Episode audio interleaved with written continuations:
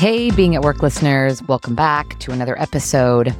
The spirit of this show, being at work, is highlighting our humanness at work. After all, we are all walking around as the lead character in our own story, and a key competence for leaders is building trust within their teams, creating an environment where team members can be human, where team members can speak up and share whatever is going on with them.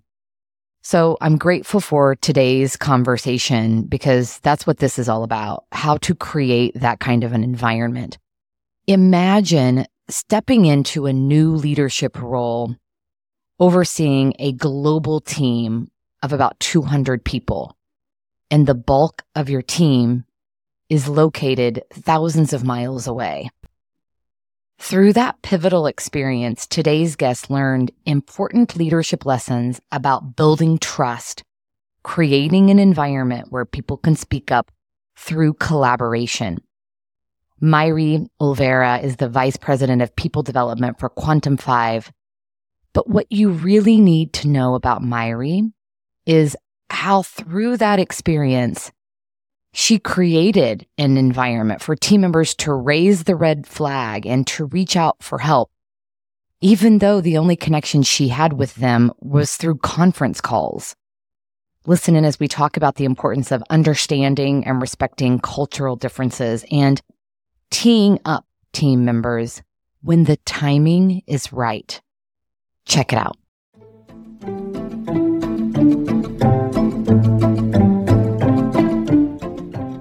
Uh, one of the things that I always say, if you look at my resume and ask a little bit about my history, that I've always really truly loved helping people. I started my career in finance and accounting, and traditionally not where most HR professionals start. But for me, having that opportunity to start learning and working with teams, it doesn't matter what industry you're in, working with teams is really about supporting one another. And for me, as I managed to get that first management role and then develop from there, that's really what made me so interested in trying to learn how to be more collaborative and work with folks. And that's really made me excited about getting more and more into the people side of the world and brought me to today to people development, which really is what I truly wanted from the beginning. And again, it doesn't matter your industry it's how you engage with your team. Absolutely. So, how did you make that transition from finance and accounting to the people function? Well, ultimately, as I was getting into and started into my management side of my career, what I truly found was I loved developing and training my team. I started off with a small team of about four folks. And what I really loved was us helping one another and collaborating. And when I had the opportunity, I said to one of my leaders, who was a great mentor, I said to her, I said, Hey, I know our team needs more development. I know we need more training. I don't have a traditional training background, but of course, I know our team. If you want to start that type of work, I raised my hand. I said, Pick me, please pick me. And she said, We'll think about it. And it took some time, but that's how I really transitioned from leading a team of accounting professionals to getting into that development side of it and really starting that training. And from there, building those skills in an environment that I already knew. And then from there, was able to truly jump into the training side and the HR and the people development as a full time role, as opposed to developing it from the accounting and finance side. So it was really very fortunate. I love the fact that you raised your hand and said, pick me, because that takes courage. It must have been an environment that was open to that. Absolutely. That particular person who was a mentor to me, she was fantastic. She was a traditional, had CPA background, and that was something that she truly loved, but she was great at developing folks as well. And she knew that while I liked the finance and accounting side, it wasn't really where I flourished. And so she saw that I could be more than what I was at that time, but knew that I was looking for something different. And having that ability and trust with her was such a gift. And she really helped me move into that new role. Well, and I know that we're going to talk about creating a safe environment for people to speak up and to share. And so that was modeled for you early in your career. The value of that, it gave you the courage to say, pick me. Here's what I really want to do. Absolutely. I've been very fortunate. I think mentoring is really important for people, whether you're doing it intentionally as a true mentor mentee relationship or just recognizing people in your team as a leader to really help support them. I think if you ask most folks who are in positions of leadership, they've had at least one mentor in their life and they recognize the importance of that as well. Yeah, someone that sees your potential, someone who helps to pave the way. So invaluable. So well done to your mentor for setting the stage for then what would become this really important pivotal moment where some of these leadership lessons would come to life for you in such an important way. It was truly at the beginning of my career. I had been managing for about two years. And again, I'd started with smaller teams, about four, then up to about 10. And then eventually moving into this senior manager position of managing a team of 200 people, which included 15 direct managers and then, of course, their respective teams. And as you mentioned, the majority of the team was in Jamaica and I was based in the US.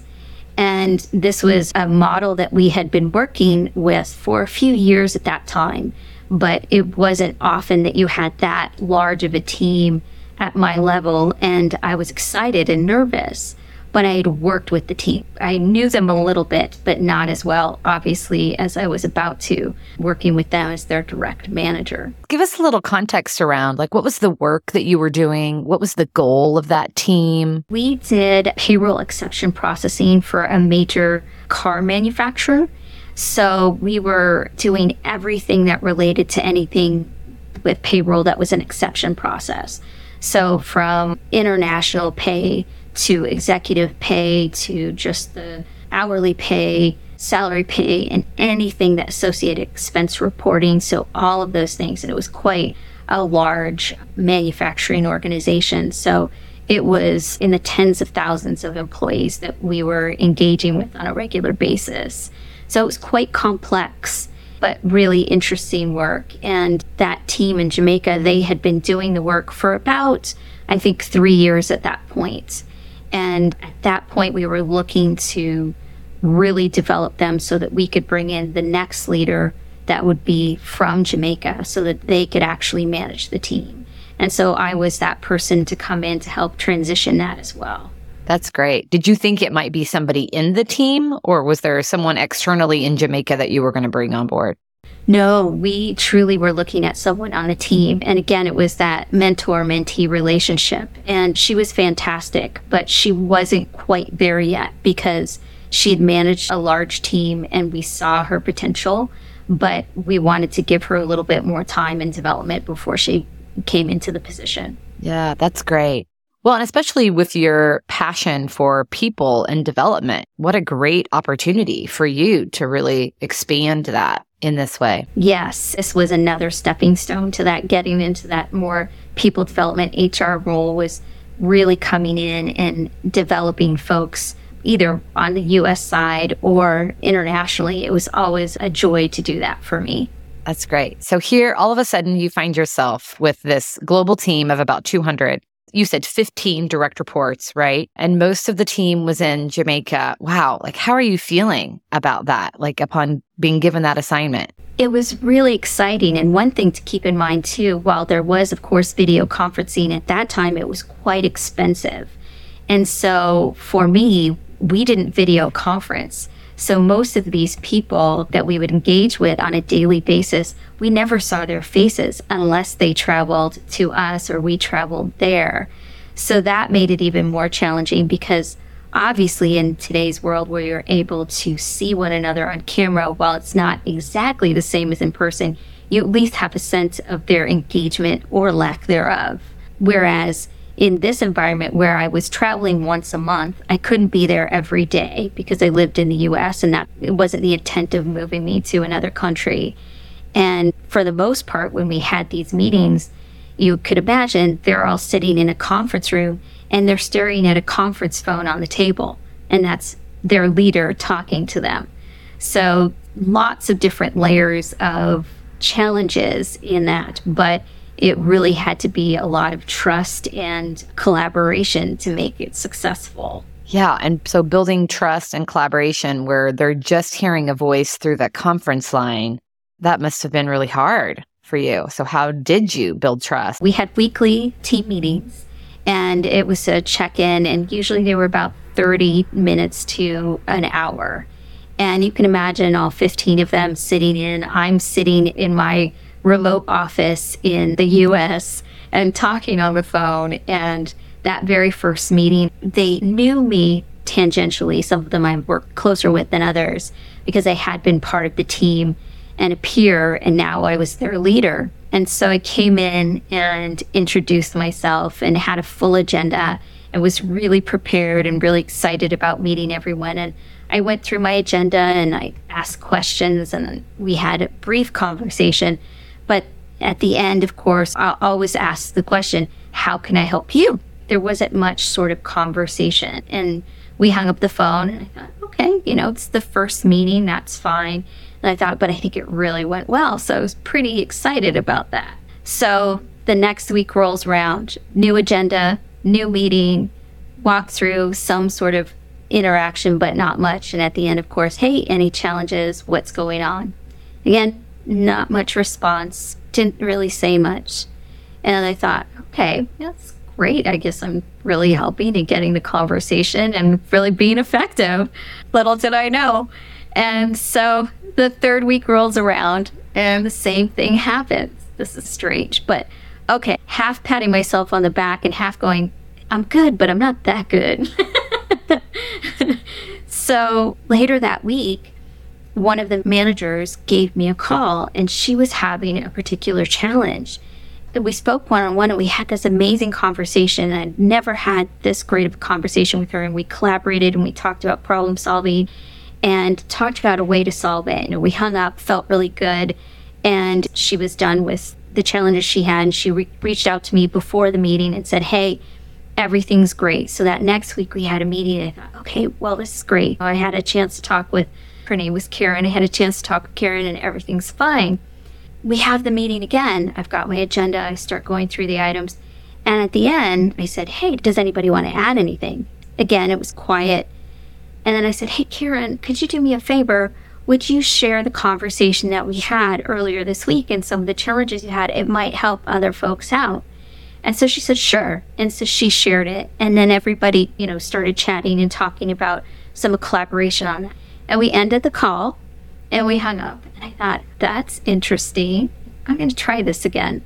So the next week comes around, we have our meeting again.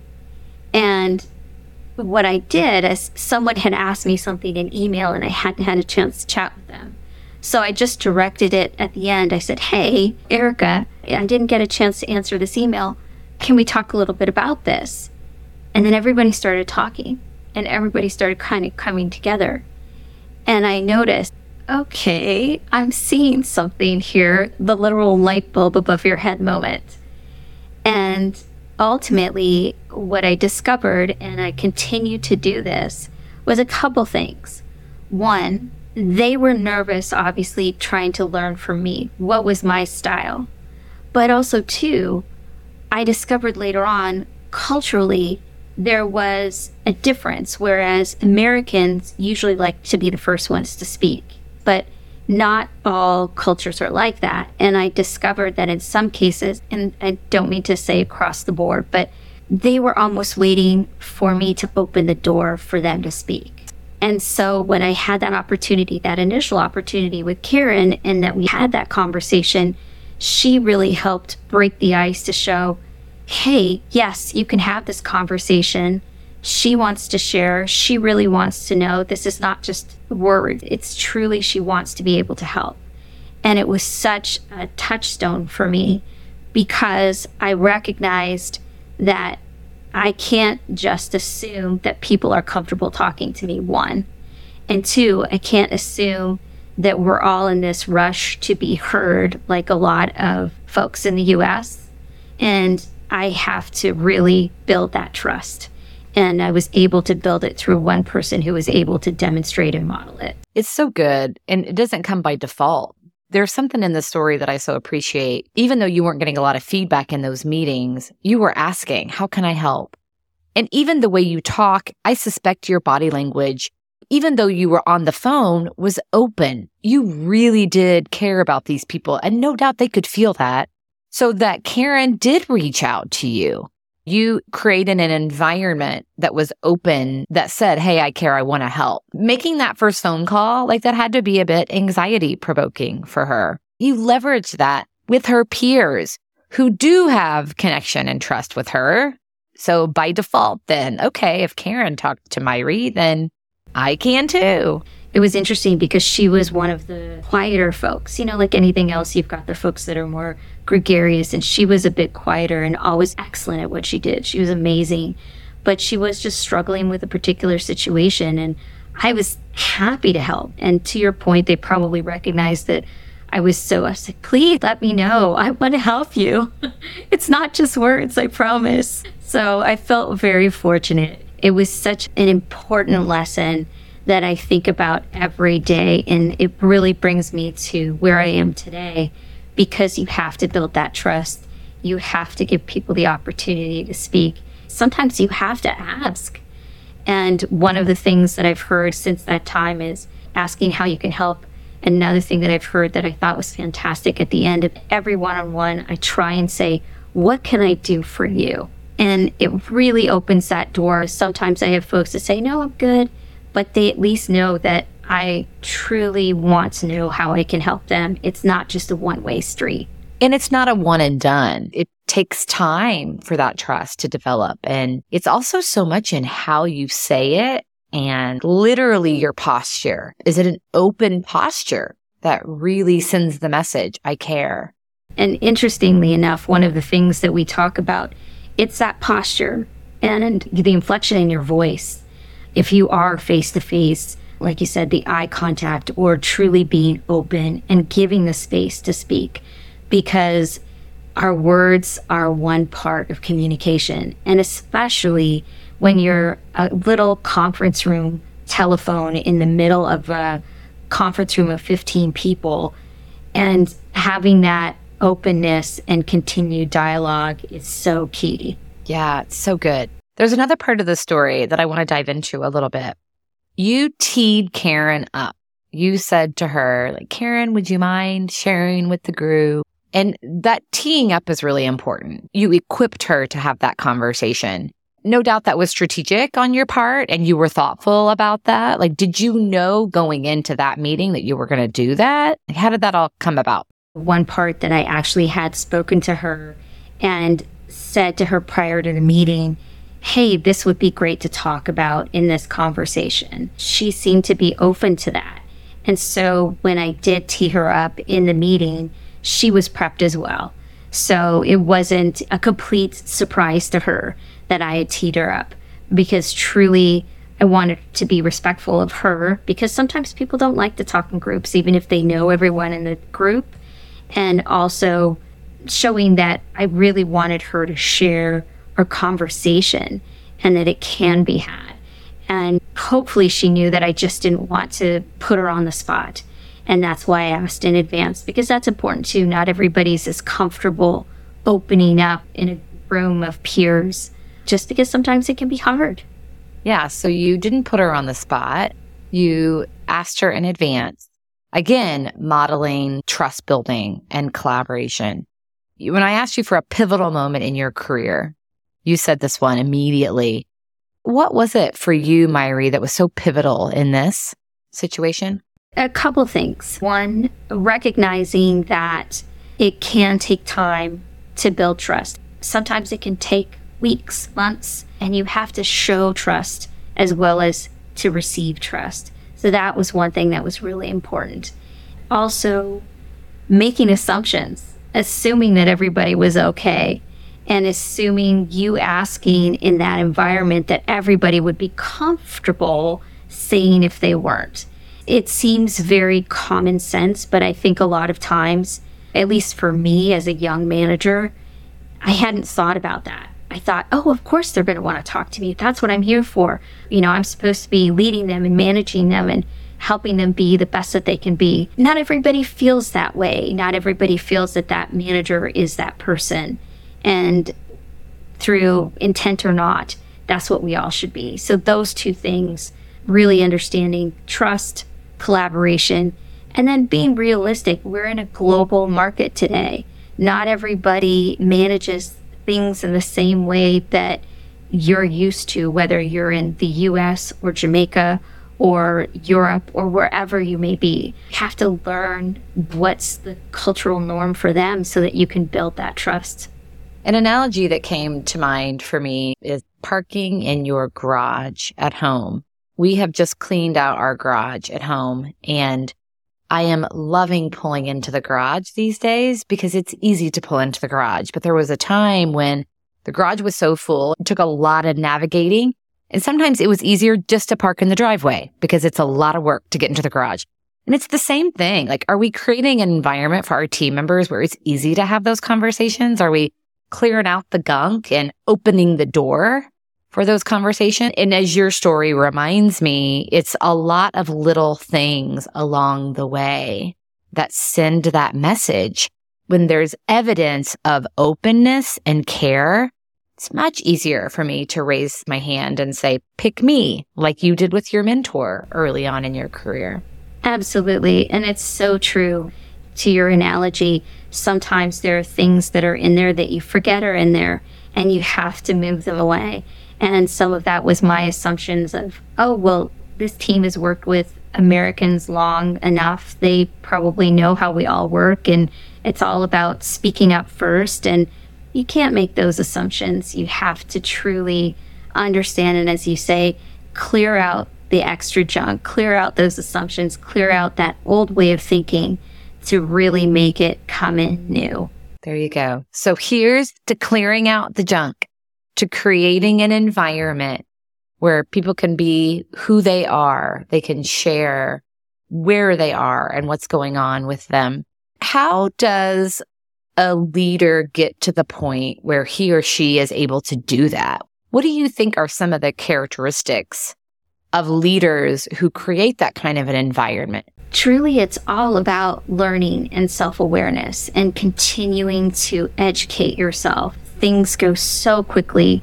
There's so many different types of leadership styles that you hear about, but I would say the core foundation of any successful leadership style is always one communication and collaboration in one way, shape, or form. Yes, leaders need to make decisions and they need to move forward, but doing that in the absence of understanding what's happening is short sighted. So, truly understanding communication, building trust, and collaboration are ways to really move forward for I think anyone, and whether you're an individual contributor or a leader, is key. Yeah, I so agree with you. Paying attention to what's happening in the environment, paying attention to what's happening within you. We are all creating ripples every single day based on how we're feeling. And so paying attention to that. If you're feeling shitty, you're probably creating shitty ripples for the people in your life. If you're feeling good, you're probably creating good ripples. Absolutely. And it's even simple things you think about going to a grocery store and how many times have you walked through and the cashier on the other side and you can tell they've just had hundreds of people go through their line every day. I haven't been a grocery store cashier, but I have been a person who's been a frontline worker in the sense of when I was younger, I worked a, a ticket booth. And so I was seeing all these people go through, and it was like an escalator of folks. And I remember the people that would actually pause, look me in the eye, go, Hi, or How are you? almost surprised me. And so sometimes you do have to pause, make a connection, even if it's small, and smile at the person because it's as difficult as it may seem. Everybody needs that human connection. My big takeaway is just how to create an environment for team members to speak up. And that's what you have modeled for us through this story. So thank you so much, Mairi. If our listeners want to connect with you, what's the best way to do that? LinkedIn is the best way. I'm under Mairi McIntyre Olvera, so we'd love to hear from you. Awesome. Thank you, Mairi. Thank you, Andrea. Have a wonderful day. Thank you for joining us for this episode. Please subscribe wherever you listen to your podcast to never miss a Being at Work story.